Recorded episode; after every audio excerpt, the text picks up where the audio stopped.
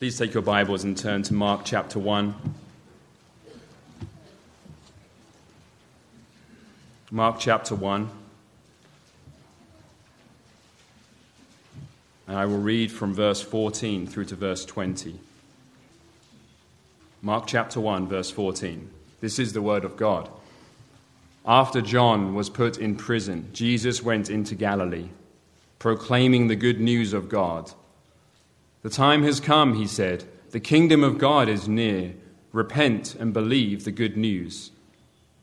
As Jesus walked beside the Sea of Galilee, he saw Simon and his brother Andrew casting a net into the lake, for they were fishermen. Come follow me, Jesus said, and I will make you fishers of men. At once they left their nets and followed him. When he had gone a little farther, he saw James the son of Zebedee and his brother John in a boat preparing their nets. Without delay he called them, and they left their father Zebedee in the boat with the hired men and followed him. Amen. Let's hear the word of God preached. Brother, that's warmed more than my vocal cords. If that doesn't warm our hearts, what will? Hallelujah. What a Savior. Amen. What a Savior. Well, we've just begun a study of the Gospel of Mark, his account of the Gospel of Jesus Christ, the Son of God. And he begins his account not with a a record of his birth, but he begins his account with the ministry of Jesus' forerunner, John the Baptist.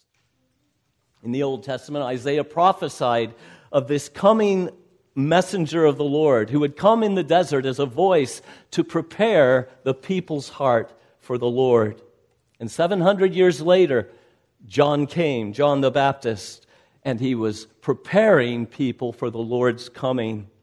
And he did that by preaching repentance and forgiveness of sins, baptizing those who were confessing their sins, and then urging them to put their faith in the one who was coming after him, even this Savior. And so Jesus came from Nazareth and was baptized by John.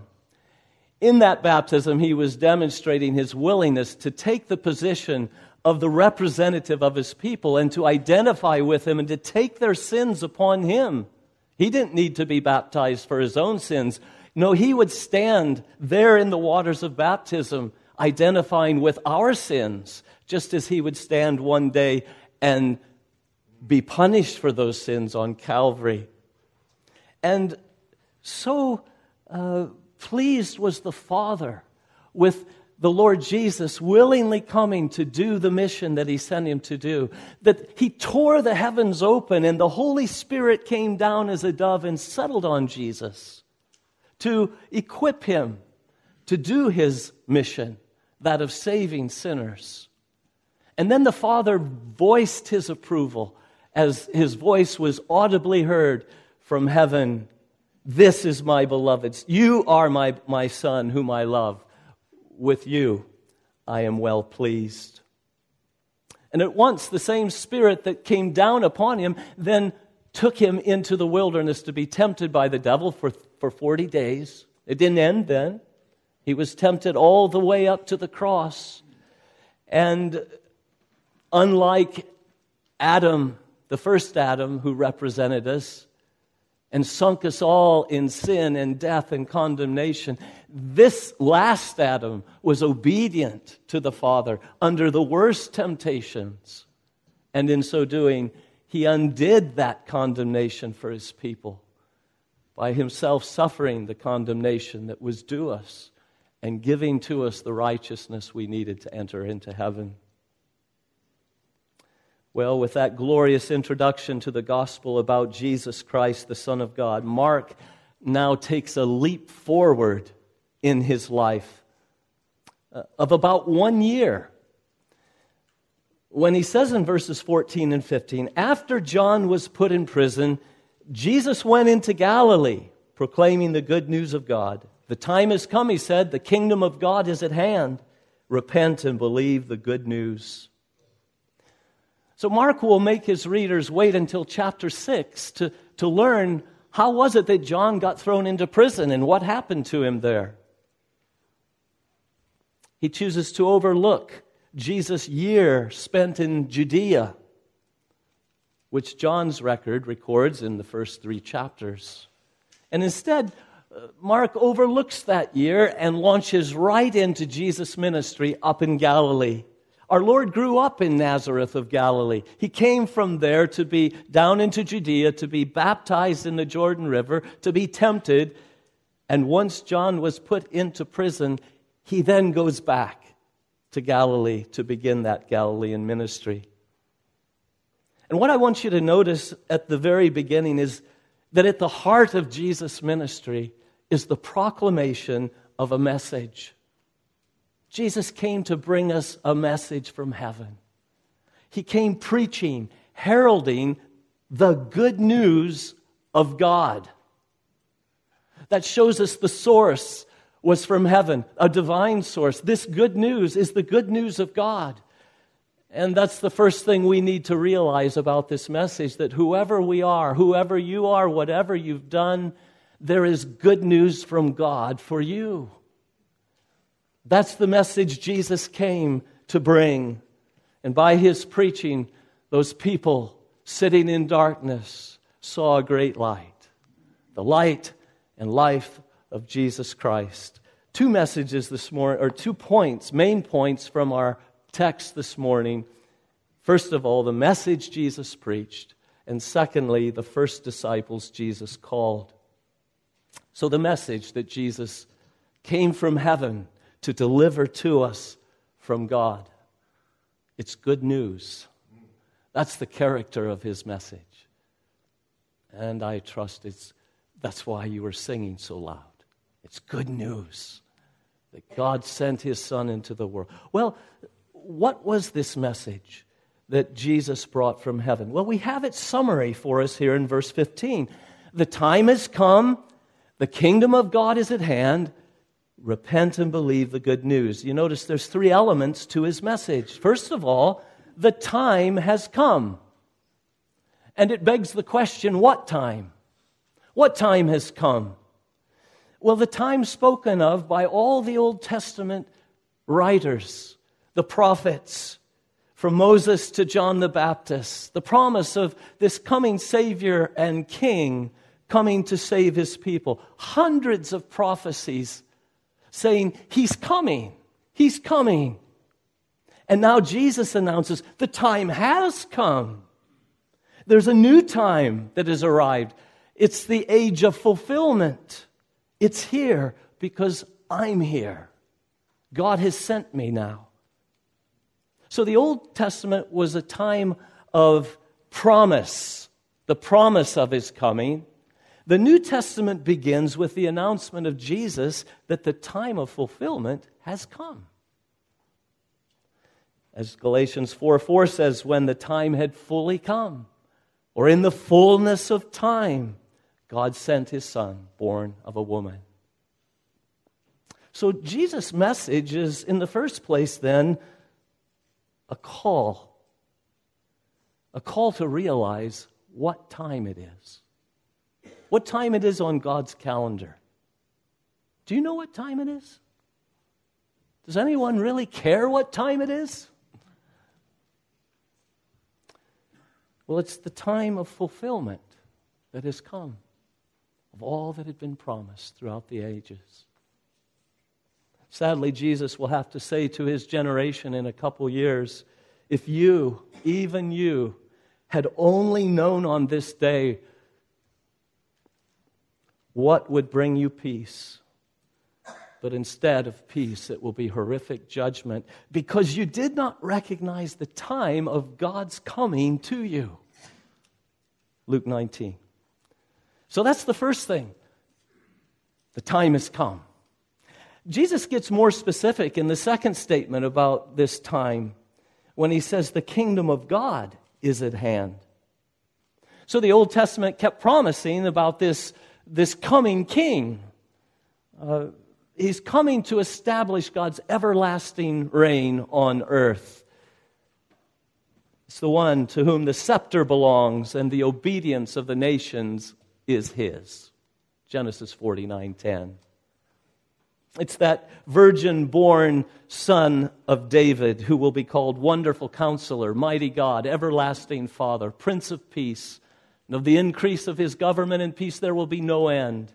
He will reign on David's throne and over his kingdom, establishing and upholding it with justice and righteousness from that time on and forever.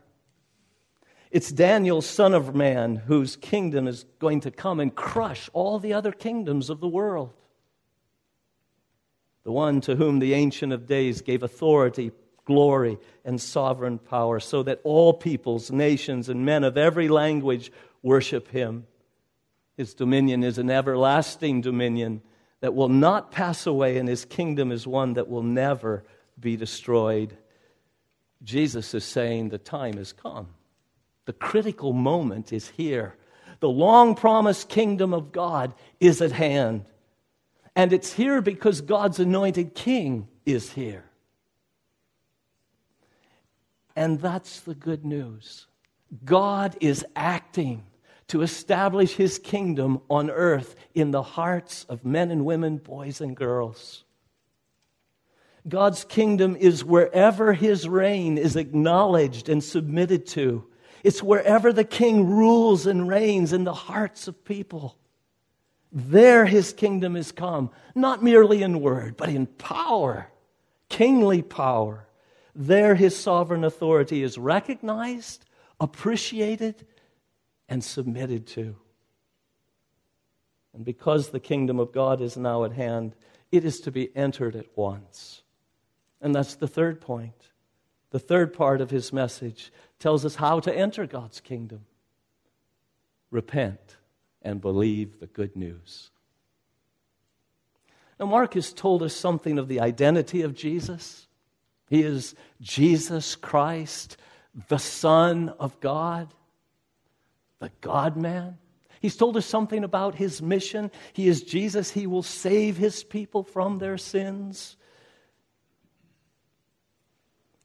He has come as this great king to our hearts and demands admission.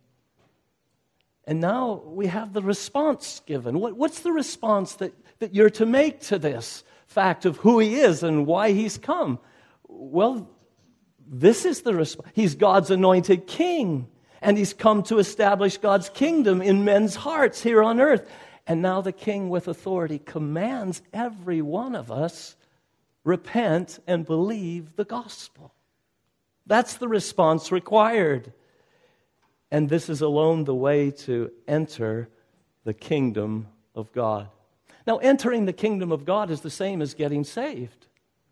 You have that in the story, and we'll see it later on in Mark's gospel of the rich young ruler. He comes and falls down at Jesus' feet and he says, Lord, what must I do to, to inherit eternal life? And Jesus sees the idol in his heart of money, and he says, Well, you've got to sell all you've got and give it, give it away, and then come follow me. And he went away sad because he had a lot of money. And Jesus said, How hard it is for the rich, a rich man to enter into the kingdom of heaven. He came looking for eternal life. Jesus is talking about entering the kingdom of heaven, the kingdom of God. In fact, it's easier for a, a camel to go through the eye of a needle than it is for a rich man to enter the kingdom of heaven. And the disciples said, Well, then, Lord, who can be saved? Jesus didn't say, I'm not talking about being saved, I'm talking about entering the kingdom. No, they're one and the same. And Jesus says, Well, with man, this is impossible, but not with God. With God, all things are possible. So to enter the kingdom is to be saved, is to receive eternal life. And that's what's required of you to enter the kingdom, to be converted. And notice there's two things commanded as to your response repent and believe. This has been the one message of salvation since the fall of man. It's the, it's the message that Noah preached. It's the message of the Old Testament prophets, of John the Baptist, of Jesus Christ, the Son of God. It's the, it's the message of the apostles that Jesus trained and sent out to preach. Repentance and faith. It's the only way to be saved and to go to heaven. The Apostle Paul says to the Ephesian elders in Acts 20 21, I have declared to both Jews and Gentiles, that's to Jews and non Jews, that, that's everybody, that they must turn to God in repentance and have faith in our Lord Jesus Christ. In other words, there's just one message for all people Jews and non Jews, religious and irreligious, moral and immoral. They must repent and have faith, believe in the gospel. So let's look at each of those individually. First, to repent.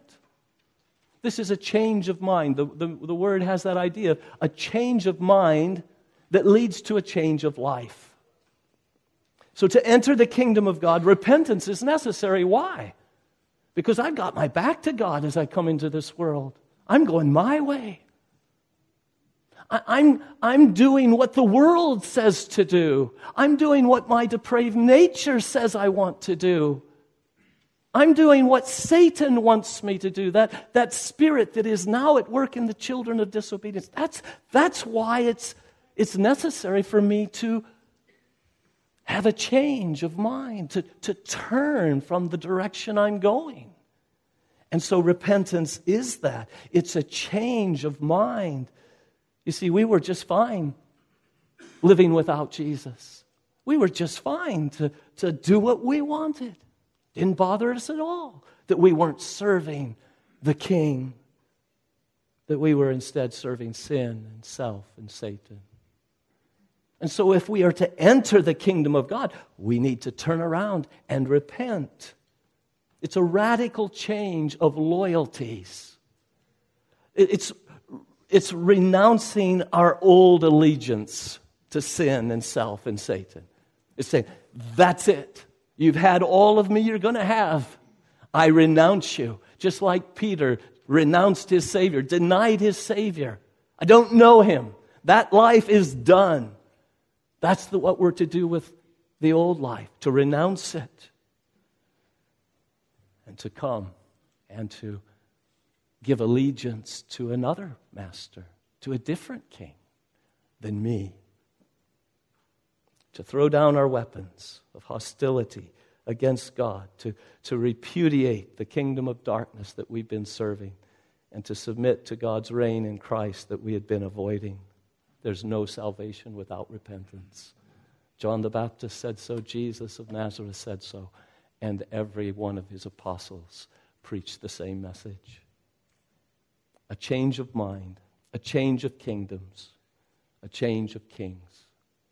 This is part of the salvation that Jesus has come to bring. This is part of the good news. Colossians 1:13 that the Father has rescued us from what? From the dominion of darkness and and he's done what? He's he's brought us over into the kingdom of the son he loves. Out of a kingdom of darkness into a kingdom of light, out of a kingdom of hatred into a kingdom of love, out of a kingdom of bondage and into a kingdom of freedom. It's good news that Jesus brings when he calls us to turn from the kingdom of darkness. We had been saying, My kingdom come, not yours. And now we say, Not my will, or not my kingdom, but your kingdom come. We'd been saying, Not your will, but mine be done. And now we say, Not my will, but yours be done.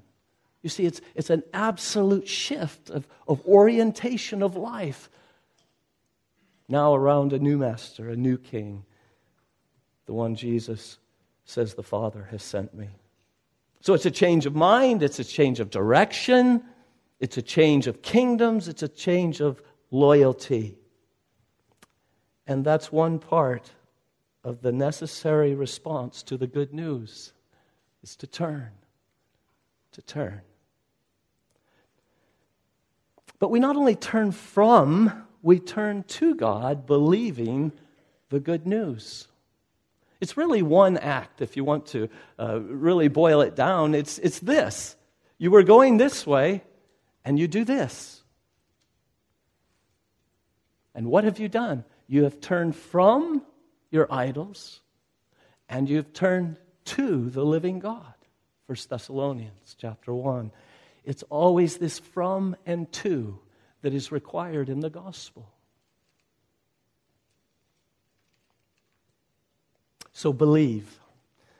We turn to believe the good news. Well, you say, what good news?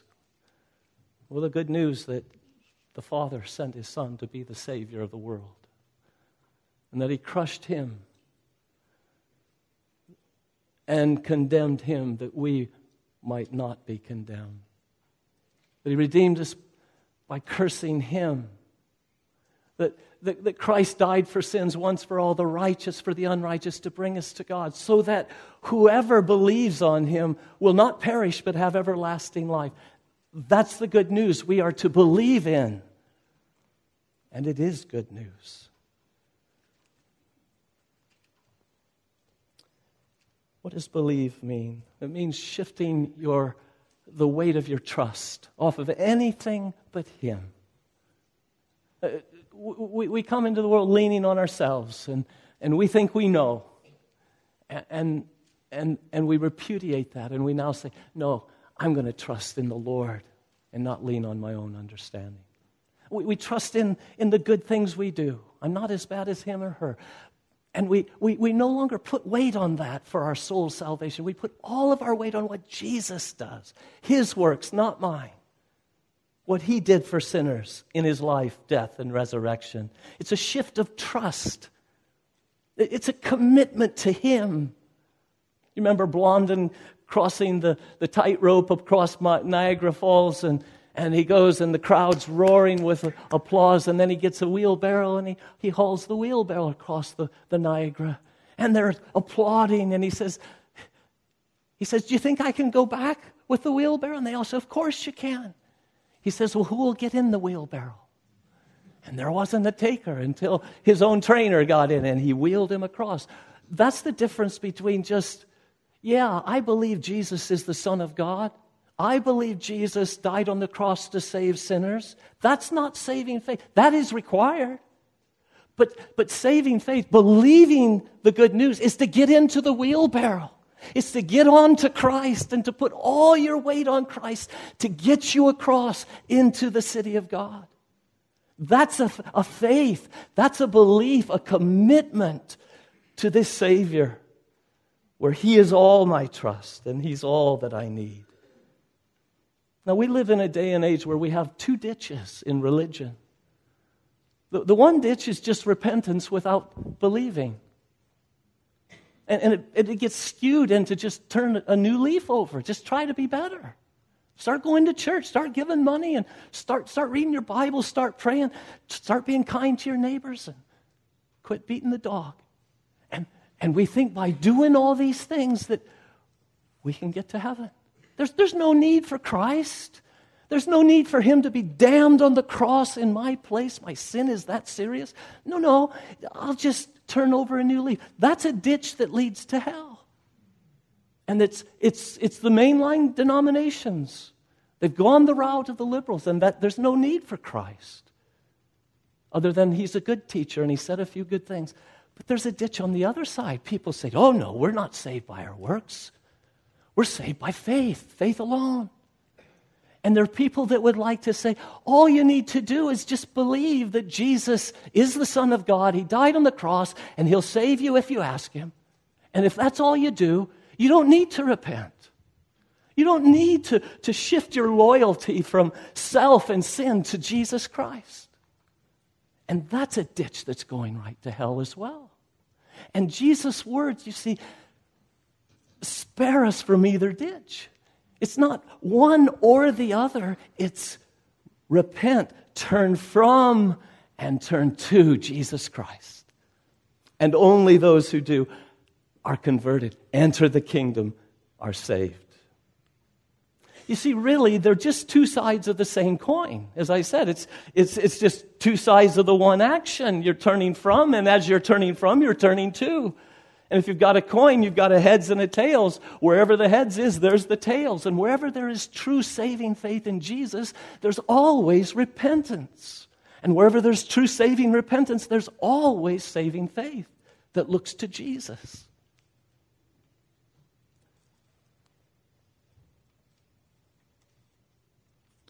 All repentance is believing repentance. There's faith in, in all true repentance. Sinful rebels will not stop running, going their own way, and come to the judge unless they have hope that he will receive them with mercy. See, that's faith.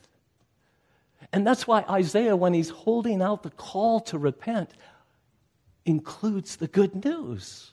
Isaiah 55, verse 7 Let the wicked forsake his way. That's repent. Let, let the evil man forsake his thoughts and let him turn to the Lord, for he will have mercy. And let him turn to our God, for he will abundantly pardon. What is it that gives the sinner any, any reason to turn from his sins? It's the hope that this God, if I come to him, will have mercy. You see, that's faith. This is repentance. They, they work together. All true repentance has this element of faith that if I come, he will receive me. Lord Jesus, I come. Now, have we grown so accustomed to the gospel that we no longer are moved by how good it is? That's the first thing Mark wants us to. This is good news from heaven, good news from God. We're like Hamas, backed into a corner with no way out. Justice is at last caught up with us. Our complete destruction is certain. There we are, guilty, vile, and helpless, we. And then we see a one man mission of peace. Envoy of peace. Jesus Christ, the incarnate Son of God, coming towards us, offering peace, and so much more. A place in his kingdom. Full privileges given us. And we want to know what are the conditions of this peace.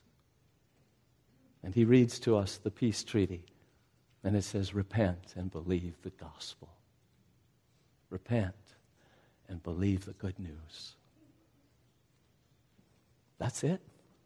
Just throw down my weapons, quit fighting, unconditional surrender, and receive the full pardon and forgiveness of all my sins, all my crimes forever. That is good news. No wonder Jesus would call it good news from God. You know, in 1 Samuel 11, the Ammonites were, had a strong army and they came and they surrounded the city of Jabesh Gilead. And the men of Jabesh Gilead said to them, Make a treaty with us and we'll serve you. And Nahash the Ammonite replied, I'll make a treaty with you only on the condition that I gouge out the right eye of every one of you and so bring disgrace on Israel. those terms of peace could hardly be called good news. I suppose if it's one or the other, yeah, okay, here's my eye. But that's not good news. How different are the gracious terms of peace from God, the God against whom we have rebelled. He says, Do, and we say, Not if I don't want to.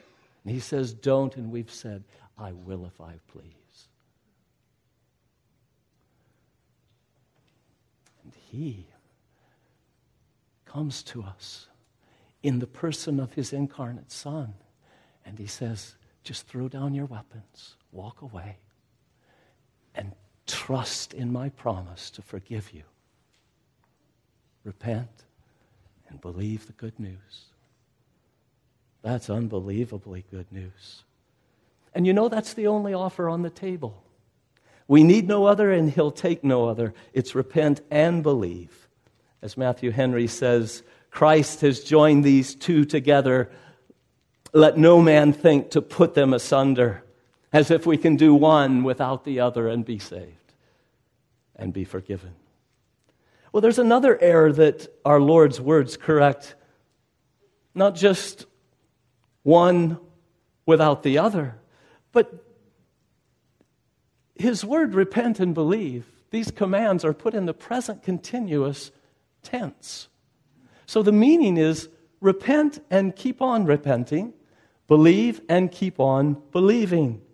You see, this corrects the error where some people say, Yeah, I, of course I repented. 50 years ago, I went forward at a meeting and I, and I repented of my sins and I put my trust in Jesus. So there, I'm good to go. No need to repent anymore. That's not what Jesus is saying. It, these are not one and done graces. Uh, repent and believe.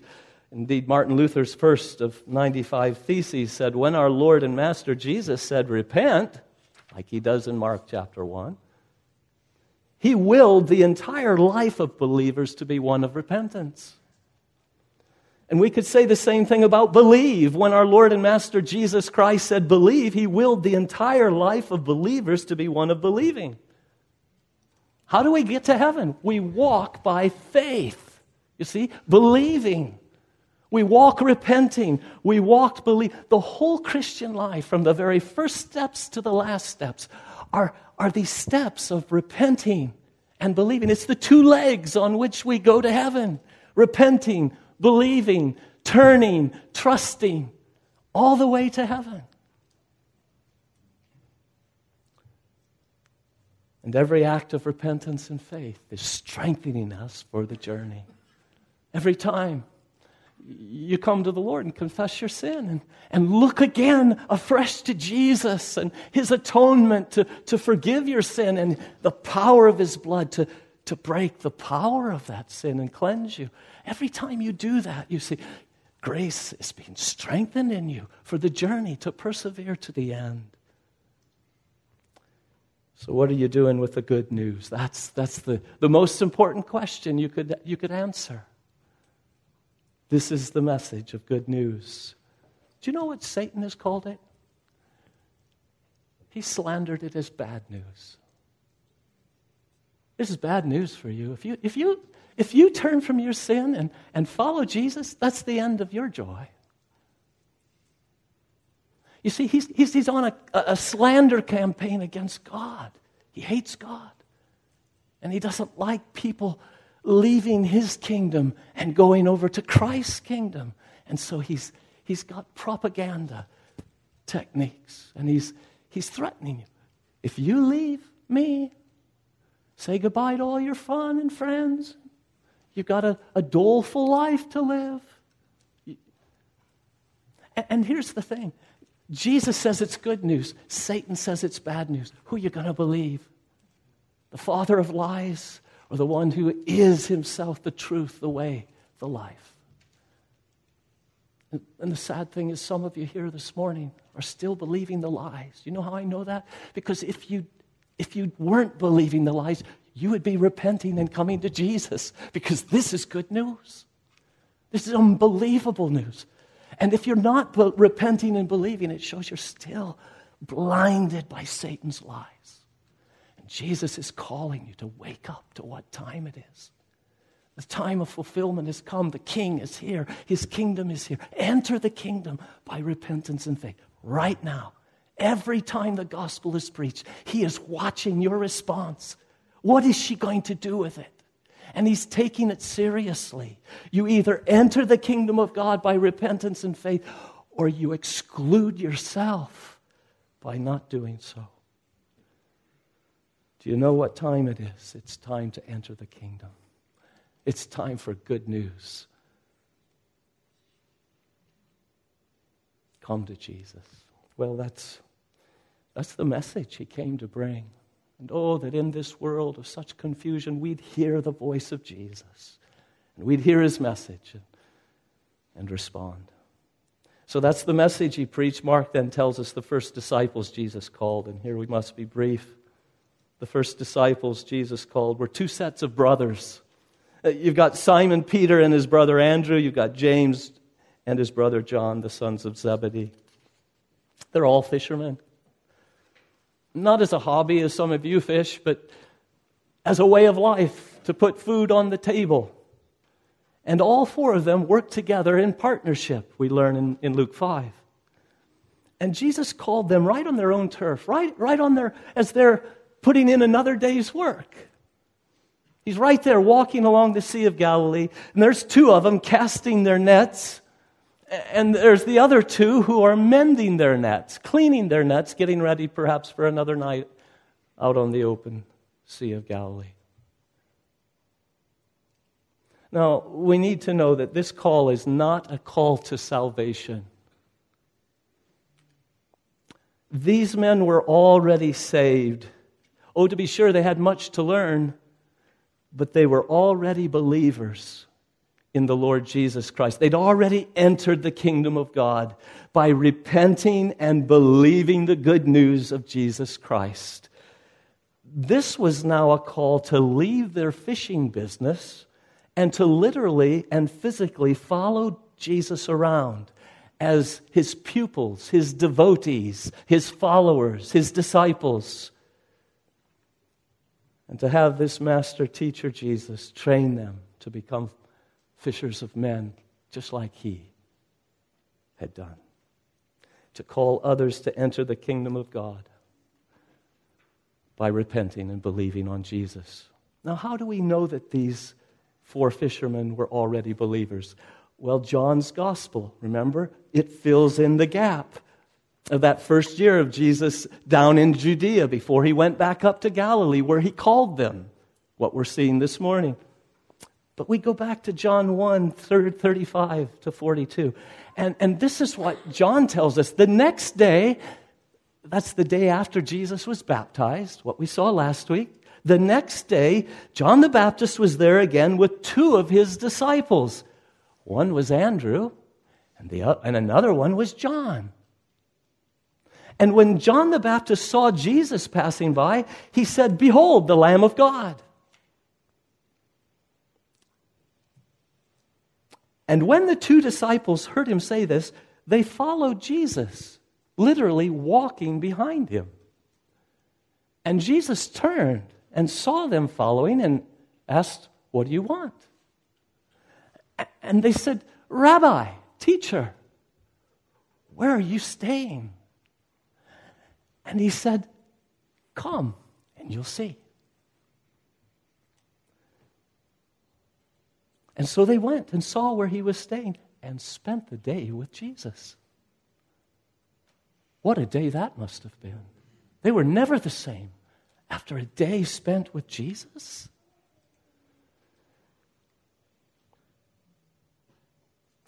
And Andrew, Simon Peter's brother, was one of the two who heard Jesus, who heard what John the Baptist said, and who had followed Jesus. And the first thing Andrew did was to go and find his brother Simon and tell him, We have found the Messiah, the Christ. This is the one that, that has been promised, the one we've been waiting for, praying for, longing for. He's here. Come on, I'll show you. And he brought him to Jesus. And Jesus looked at him and he said, You are Simon, son of John. You will be called Cephas, or Peter, which means rock. And it's a fair assumption to make that the first thing John did as well was also to go find his brother John, or, or, or to find his brother James, and to tell him, We found the, mess, the Messiah. So all this happened down in Judea a year before Jesus called them to follow him up in Galilee. So we shouldn't read Mark's account and think, well, Jesus is just walking along the shore of Galilee and he sees these fishermen and he says, Follow me. And they don't have a clue who he is. And they just drop everything and follow him. That's not what happened. Not at all. They had been with Jesus, they had seen his miracles. They knew and embraced his identity as the Son of, as, as the Messiah. And they were already spiritual followers of Christ by repentance and faith. Jesus is now calling them to a new occupation, to leave the fishing business to others, and to physically follow him and learn of him so as to become his apostles and to carry on his mission once he's gone. And notice Jesus' call to discipleship is here given in terms of their calling as fishermen. Jesus could have said, Come and plant seeds with me like a farmer. But no, he's talking not to farmers here, but to fishermen. And so he says, Come follow me, and I will make you to become fishers of men. From now on, you'll catch men. Just as you put your nets in the water to pull fish up into your boat, there are men and women, boys and girls,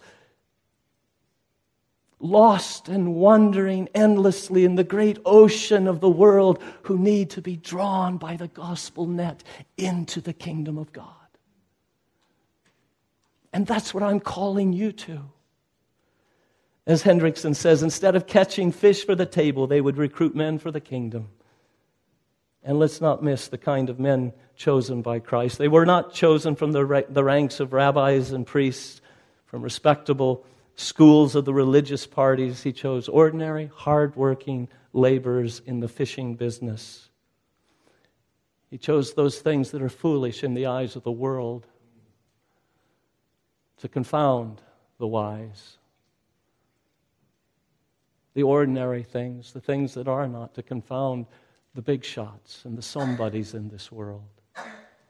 So that the excellency of the power of conversion might not be seen to be something in these men, but in me. Not by their might or power, but by my spirit, says the Lord. And so he chooses ordinary men. These men were not ready made disciples, far from it. The Gospel of Mark will show us that, warts and all, these guys. They were definitely diamonds in the rough, rough when Jesus called them. They had much to learn about the mission of Messiah, why he came. They're all confused.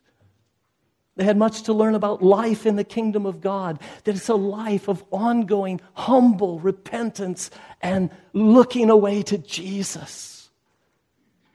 It's, it's a life of daily praying for their bread and for the forgiveness of sins and for the name of God to be hallowed and for His kingdom to come and His will to be done, it would only be the process of living with Jesus, learning from Him, watching Him fish for men, that they themselves would become fishers of men. And He has less than three years to teach them the art of man fishing. Any of you like that job? These guys? That's Jesus' job. To teach them the art of man fishing to the point where they would be as eager to catch men with the gospel net as they had been eager to catch fish with their fishing nets. And yet it was through such unschooled, faltering believers that Jesus would extend the kingdom of God on earth and indeed turn the world upside down or right side up. If Jesus' choice of these four fishermen was amazing, so was their response to the call. For upon hearing the call of Jesus, at once they left their nets and followed him. Wonder what it was in Jesus that moved these men to leave behind the security of a fishing business and to venture all on Christ, to follow him into uncharted waters? Was it the compelling magnetism of his love that had captivated their hearts? Was it his lips were anointed with grace and he spoke like no man ever spoke? Was it uh, to see the attributes of deity in this man who turns water into wine? Was it just the authority and power that attended his words that, that actually moved them to do and be willing to do whatever he said? So that when he said, Follow me, they willingly left their nets and followed him. Oh, the excellencies in Christ to move the heart to follow him to believe all that he says, to do all that he commands. Well, here we are then, 2,000 years later, reading Mark's account of Christ's message and his call of the first four disciples. Jesus Christ is no longer physically present for us to physically follow him and to learn from him in that way. Oh, but he is still calling sinners to come to him for salvation. Every time that message is proclaimed, he is present by his Spirit, calling men to enter his kingdom by repentance and believing the good news, to follow him in the way he set before us in his word. Have you answered his call? Of course you have. You've already answered it. If not yes, you are answering it no. You say, Oh, but I haven't given my final answer. But your answer today is no. That's the thing Jesus sees. She will not have me today. That's rejection. Oh, he's still calling sinners to the good news of freedom, forgiveness, light, love. Enter the kingdom. And he's still calling some men to follow him in vocational ministry of his word, to leave behind their fishing nets and to become pastors and to fish for men, to evangelize, preach his word, and shepherd a flock of his people. Have you considered such a call? And he's still calling everyone in his kingdom to some service in his name, to spend and be spent for the kingdom of heaven, for his gospel, for his church, for his glory. He's calling all of us to let our light shine and to, to bear witness of who Jesus is and why he came and what he's done for us. Telling others what a wonderful Savior he is, calling us out of the kingdom of darkness and putting us into the kingdom of the Son he loves. You see, we've been gathered into the kingdom of God. Every one of us. As I said, we were, we were born in the kingdom of darkness. And if you're a Christian today, that means you've been gathered by someone. And now we, the gathered, become gatherers. We who were the fish, who, were, who, who some fishermen caught and brought into the boat, are now ourselves to be fishers of men. Jesus said, Whoever's not with me is against me, and whoever does not gather with me scatters. Oh, let's be gatherers not scatterers, gathering people to Christ by our words and by a life that commends him to all men. What a Savior. Let's fish for sinners that need this Savior. Let's get our gospel nets into the water. The good news is still too good to be kept to ourselves. So, who will you tell this week about the Savior? Let's pray. Father, we would realize that this word is, a, is, is spirit and is life, and that your spirit, the spirit of Christ, is with us every time this word is preached, and that you take our responses deadly serious.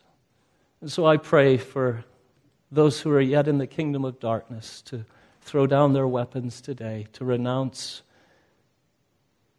the mastery of self and to come and to swear allegiance to Jesus Christ, to receive from Him the free offer of salvation, to receive from Him forgiveness of sins, and so to enter into that kingdom, a kingdom of joy, of love, of peace, a kingdom where we, we're not robbed of joy, but we come to find a joy that can only happen when we are walking with the God, the ever blessed, happy, joyful God.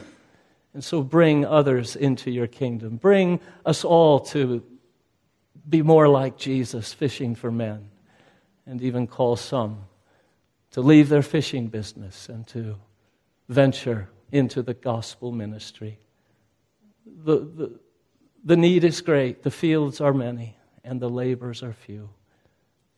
Thank you for harvesting us. Thank you for catching us and bringing us into such joys. We pray in Jesus' name. Amen.